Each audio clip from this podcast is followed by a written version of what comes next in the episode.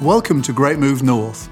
If you're just looking, just wondering, or even just about to do it, then this just might be the place to start. We meet the people who've taken a leap of faith and jumped. As they land, there's challenges, sometimes despair, often followed by smiles and silent amazement at the sights now surrounding them. If you're a global telecoms executive grounded by pandemic, you have two choices sit and wait or do something different. Keith Mothersdale chose different, very different. First, he connected his sleepy Dales village to the world. Then he connected his garden shed to the record books. I asked Keith how he became the fastest man in Britain. Keith, you've travelled a good bit around the world. Hmm. Before we sat down to have this chat today, you were telling me about your time in America, in Massachusetts, and the similarities with the north of England. Tell me a little bit more about that. Yeah, well, I had a small business in uh, Salts Mill in Shipley, West Yorkshire, repairing electronic equipment and doing specialist design equipment. And then I moved into a new company ma- uh, making defence equipment for fighter aircraft and defence systems. And I ended up living in Massachusetts uh, with that company for some time. And uh, we set up the business in a mill in called the Wannalancit Centre in Massachusetts. And uh, it was a replica copy from Salt's Mill in Saltaire, Shipley, um, where the US copied the uh, industrial textile revolution and built the similar type factories in the United States. Titus we- Salt showed them how to do it. yeah, absolutely. And uh, the the BBC um, did a documentary on called on business matters, and filmed Salts Mill in Shipley, and it was derelict. It was not uh, taken care of. It was falling to pieces. This was the days before Jonathan Silver bought it, of course, and uh, and then came over to the US to show um, what the US have done with similar type properties. And the Wannalancit Centre that I was working in, which just looked like the Salts Mill, was full of incredible high tech companies, including ourselves. And we were making uh, defence systems to ship overseas um, from uh, this centre. And uh, they were trying to show the difference between one that's been rejuvenated and is generating thousands of jobs and etc. to one in, in the UK that's just not had anything done to it. And of course, I had worked in that one, so they interviewed me to describe what I felt the difference was and why it was and etc. But what's interesting, of course, you were an early adopter in that iconic building Oh, in. Saltaire. Yes, Which, yes. of course, now has been transformed itself. Yes, uh, Jonathan Silver bought it and uh, the, the clothes maker and turned it into an incredible uh, facility.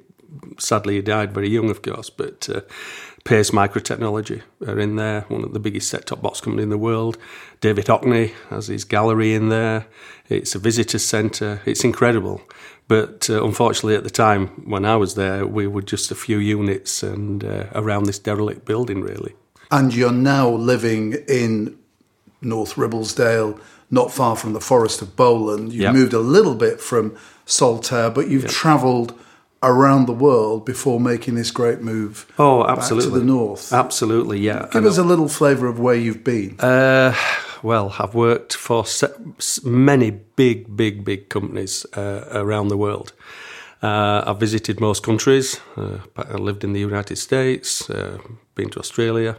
So I've worked all over the world. Um, I've uh, worked for companies in Brighton as well, in the UK, Orpington in Kent, etc., etc. Uh, and now you're focusing on your new life here and bringing change to this community. Absolutely, uh, yeah. I mean, it's uh, out of all the places I've been, this is this is just the best of the best.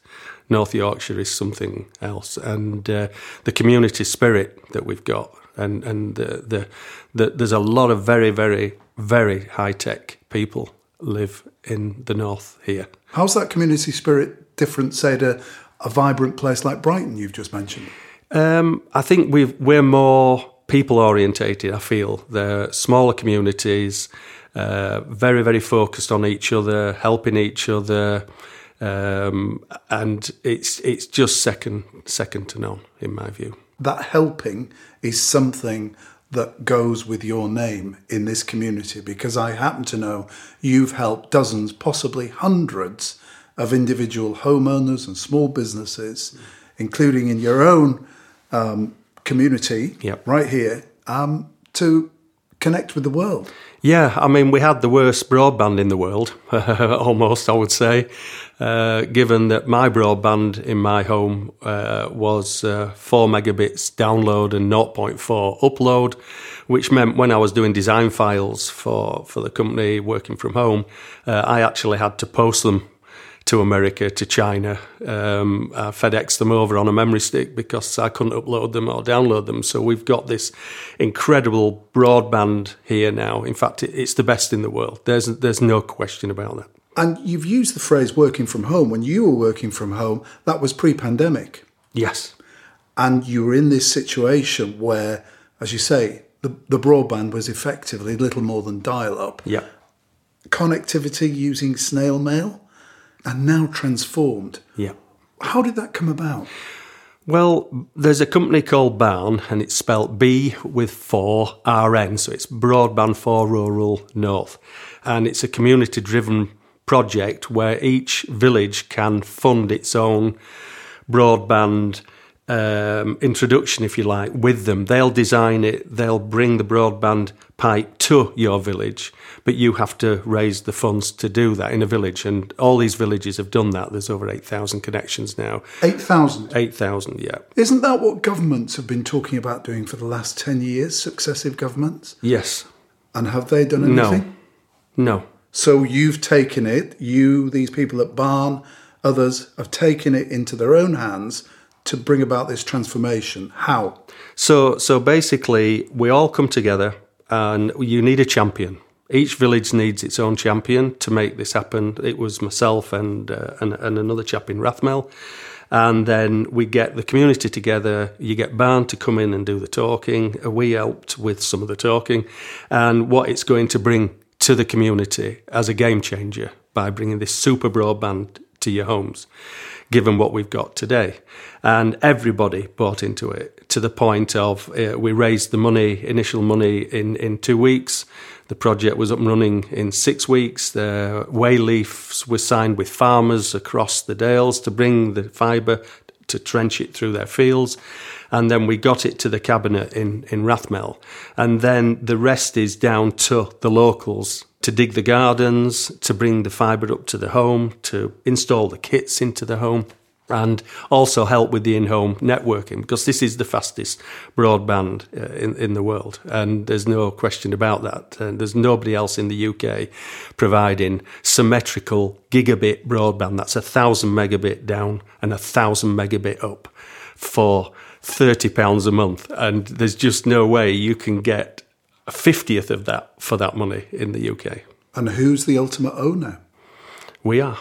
We're all shareholders. Everybody uh, who's contributed uh, is a shareholder in this uh, in this entity business. Isn't it likely that one of the big providers would come along and look to buy out this I'm, business? I'm absolutely sure they they would love to because investing to do this is very expensive for the big providers to to to, to just be able to buy 8,000 homes on gigabit broadband would be a dream come true. However, it's a non-profit organisation, is Barn, and uh, it's not ever up for sale. It can't be sold per se because of the way it's been legally structured. Uh, the shareholders own it, and um, and long may it carry on. a model being used elsewhere in the country or being followed? Yes, absolutely. There's several Barn um, copies. Barn are helping people in Norfolk. Uh, is another one that I know is happening. Um, there's one up in Scotland uh, doing doing the same. Um, so yes, it, it's, it is being copied. So you you you've always been an early adopter. You've we've talked about Salts Mill and what you were doing Yeah. in the states. We've talked about Barn, but also rumor has it you're the fastest man in the West. Yes, uh, definitely. I'm the Lewis Hamilton of the broadband world in North Yorkshire, definitely for for certain. How's that happen? Uh, right. Tell me what it means. well, Barn uh, gave us all a gigabit, it's a thousand down, thousand up, and that's beyond comprehension. Don't get me wrong. Uh, but as the technology director of one of the largest broadband equipment design and manufacturers in the world, uh, I, I, I, designed some kit and I gave it to uh, Barn to, to play with, and they liked it very much. And as a thank describe you, the kit. Uh, it? It, it's an interconnect for connecting Ethernet cables. So, because making ends of Ethernet cable extensions, etc., is very difficult, very complex, and you make them, and sometimes they work, sometimes they don't. This is you just need a pair of scissors, and you can make a, a sophisticated gigabit cable interconnect with a pair of scissors, and it's a little breakout box. So, I gave them uh, some a few hundred of these, and they just fell in love. And they said, as a thank you, will um, would you like to try our 10 gigabit broadband service? 10 gigabit down and 10 gigabit up. So uh, I said, yes, please. So they came and changed the laser in the cabinet. They came and brought me a 10 gigabit uh, router. And then I tried it, and it became a labour of love because actually to be able to test 10 gigabit is, a, is, is beyond comprehension. Not many computers are, are even capable of, of that. So I had to build a new computer, a, super high speed gaming computer at the cost of twelve hundred pounds. This is and my wife's watching all this, putting this computer together. And you're doing this here in your garden yeah. studio. Yeah, yeah. Absolutely, yeah. So I got the thing up and running, and uh, and Barnard lent me an interface that would allow you to do the 10 gigabit interface between your computer from the modem to the computer. And uh, this thing got so hot it, it actually burnt my desk. Uh, so I, I, thought, well, this isn't this isn't working. So I ended up buying an expensive gigabit interface Ethernet card for the PC. Um, I ended up getting super fast memory, super fast RAM. It's liquid cooled, and then finally, I'm testing su- hyper fast. Now I'm Lewis Hamilton with my foot pedal to the metal. Um, but then finding a test server that you can go online and test 10 gigabits is another issue. And I, I, I went through lots and lots and lots of servers. Eventually, I narrowed it down to three or four. And then to get the absolute maximum speed, I had to get up in the middle of the night when nobody was using these servers to get the absolute, to squeeze the last megabit per second out of them. And uh, the best I got was 9,500 megabit down and 8,500 megabit up, given that super fast broadband is classed at 65 megabits in the UK. 9,500 is just a bit quicker than that. Well, I, am not sure I followed every step of that, but it sounds extraordinary, Keith. And give us an idea what that sort of speed means in everyday usage. If you're downloading a movie or yeah. gaming or whatever. Well, if you take the typical um, high speed in the UK as it is today, 65 meg. Others can offer up to 200 meg. Uh, some can offer a thousand, but they don't offer a thousand symmetrical, so it might be a thousand down, but only 100 up. So, so basically, I can download a HD 4K movie, for example, super high definition movie, that even on typical fast broadband would take an, an hour, or maybe a bit more than that. I can download that in a couple of minutes, and uh, and I can upload to sites data at the same speed. So, is this the equivalent of um, you know, a Wall Street trading room, the City of London speeds? And oh, absolutely. I mean, most companies would take uh, uh, biggish companies would take a, a, 10 gigabit feed to share through the company, to share throughout all the users. I've got that on my desk at home. So, what's it costing? Uh, if you wanted it, uh, it's £150 a month to have 10 gig, which I can tell you, I know for a fact that other providers um, who will sp- give you a specific 10 gig want in excess of £1,200 a month. The one gig is thirty pounds a month, symmetrical one gig, yeah. which, believe it or not, is future proof enough. So. And so you've got a gaming rig that you've designed. Yeah, because gaming computers are, are, are, relatively the best and cheapest, fastest computer that you can buy. Without, Faster than your average laptop. Yeah, without going to sophisticated servers and things that you know big companies use. Um, and also, it had to support Windows 10, which is another it, that that's the other issue because uh, servers using 10 gigabits in big companies they don't support Windows. They're, they're, it's a different protocol altogether. So I had to find a system that would support Windows 10 to be able to measure it and uh, it, uh, the number of tests I've done is in, incredible. And I've shown it to one of the biggest providers in the UK, one of my customers, and I can't repeat what the feedback was when it when the uh, email came back. Extraordinary. So, how do you see the future then, Keith, for communities like this getting this level? I mean, obviously, not everybody's going to want 10 gigabit. Uh, mm. Most people would be happy just to have secure broadband upload and download at a reasonable yep. level.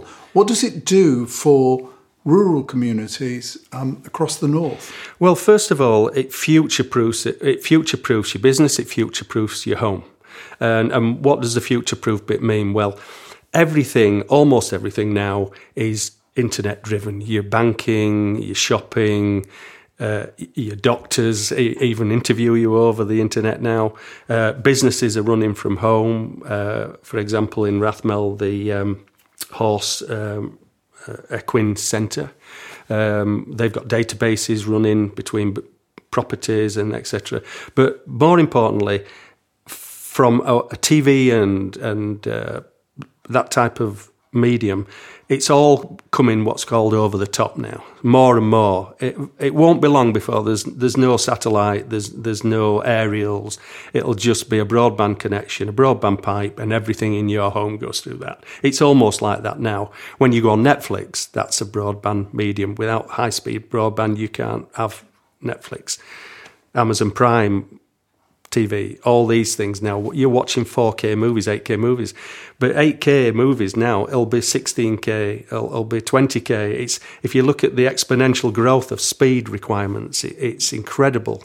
So you know, like the government's now talking of getting gigabit speeds to every home in the UK.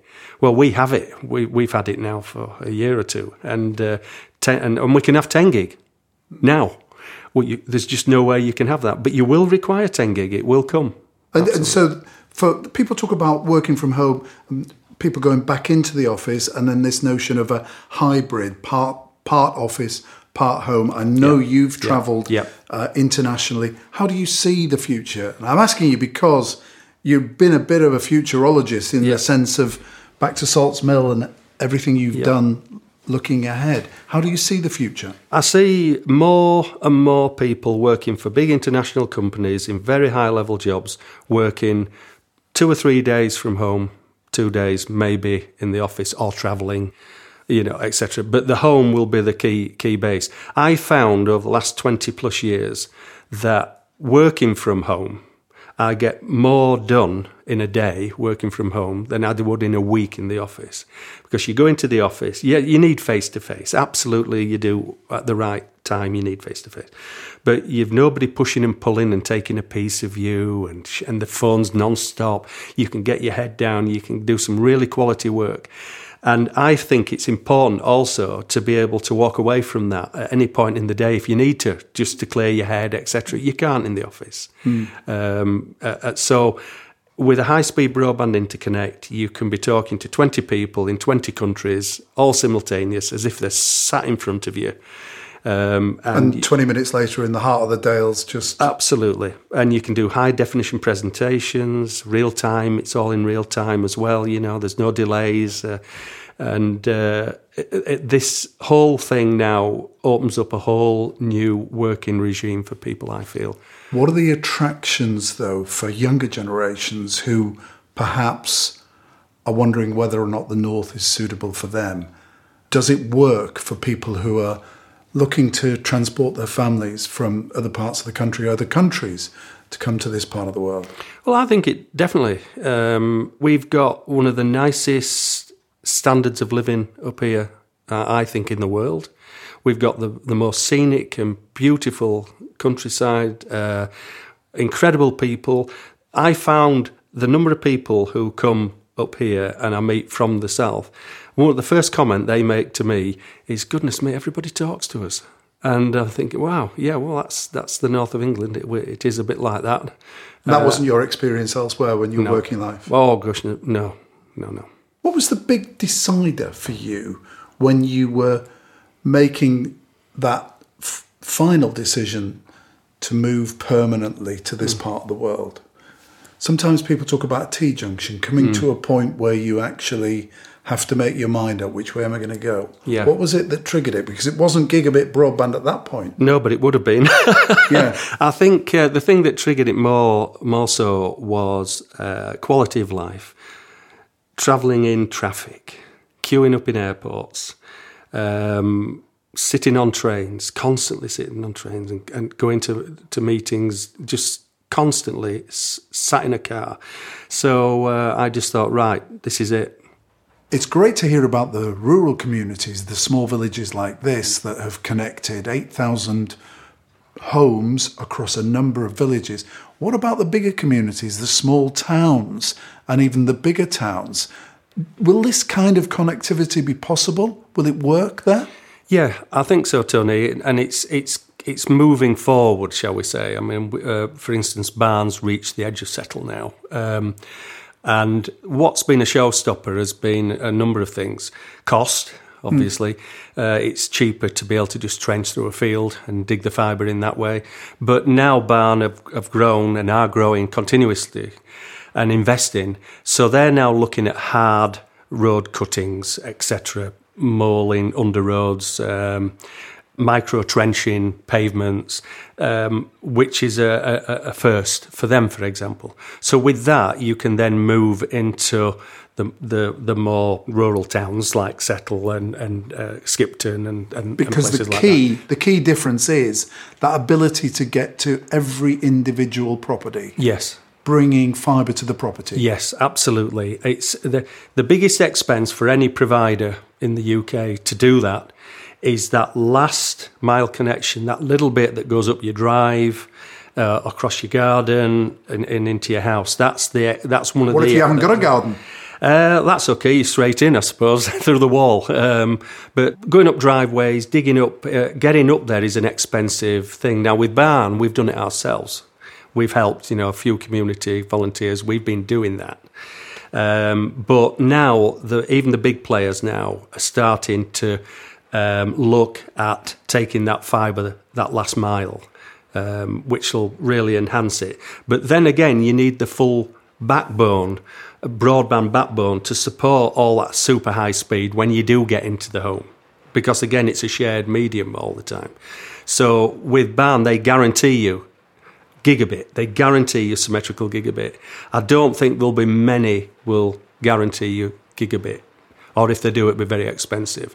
But if you can get somewhere near that, you've got enough speed. If you can get as close to a gig as you can, And that's transformative for some of it's these game changing. towns across the oh, north. Oh, game absolutely game changing. So again, these people can then work from home there, you know, in a, in a in a in a nice little cottage in a townhouse, wherever, middle of Skipton. If hmm. you've got this super broadband, then there's just nothing you can't do from your property. It's a critical utility, just like water, like power. It's a must. And what's the role of government in this then? Well, they've provided uh, recently. They've announced a 12 billion pound investment that's aimed to give everybody gigabit broadband in the UK. Now, how that transforms, I don't know. Uh, it's going to be very complex because you've got the big players, you've got the Virgins, the BTs, you've got all these big players, Sky, all these. Um, so everybody will want a piece of that, and some areas will be more expensive than others to do.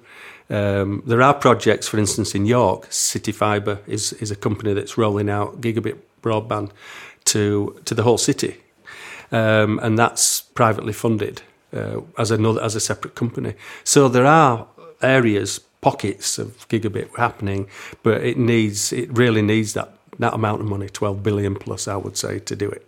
And for the assurance of getting the success that the 8,000 homes that you've described across this part of the north of England, Hmm. the answer lies in doing it yourself. Oh, absolutely. Well, we've proved that's the case. So it's going to take a long time. Have spade, have connection. Yeah. Uh, what else are you doing, Keith? Because rumour has it you're also um, the lead guitarist in a in a in a local band. Yes, that's true. We call revival of the fittest, and we're certainly not the fittest. I can tell you that. Um, so my, my, log cabin in my garden is set up as a, a, a, rehearsal studio, a recording studio, and my office for work. Um, and we're four lads in Settle, and we've been playing together now for quite a long time, and we we uh, we just love rock and roll, and uh, yeah, it doesn't get any better than that. And big gigs in the local community, marquees, yes. big events. Yeah, we've got one coming up um, in uh, hopefully October for the Fell Race. The Three Peaks Race goes ahead, and that's our biggest audi- audience of the year. There'll be about 1,100 to 1,200 people come to that one. Um, and uh, we, we play for about three hours, and the guy who'll run the 26 mile race He'll do it in less than three hours, and we play for three hours, and we're ready for hospital. I think. That's fantastic. You've also um, tried your hand at other things. You've got involved in retail. You've got involved in the community in lots of different ways. What yeah. prompted that? Is it is it to fill the gap from uh, being that full time, one hundred and ten percent international business figure? Yeah, basically, it's uh, there comes a time, as you say, that junction in life where a is where you want to live, and that's the most important. Uh, one of the most important. The second is where what the, where do you take the quality of life to the next level? And so we've opened up a couple of holiday lets. Uh, we bought a couple of holiday lets, and that's me and my wife run those. And I do part time now as the uh, chief technical officer of uh, a big broadband company. I do a, a few days for not them. Not barn. It's not barn. No, it's a bit bigger than uh, barn.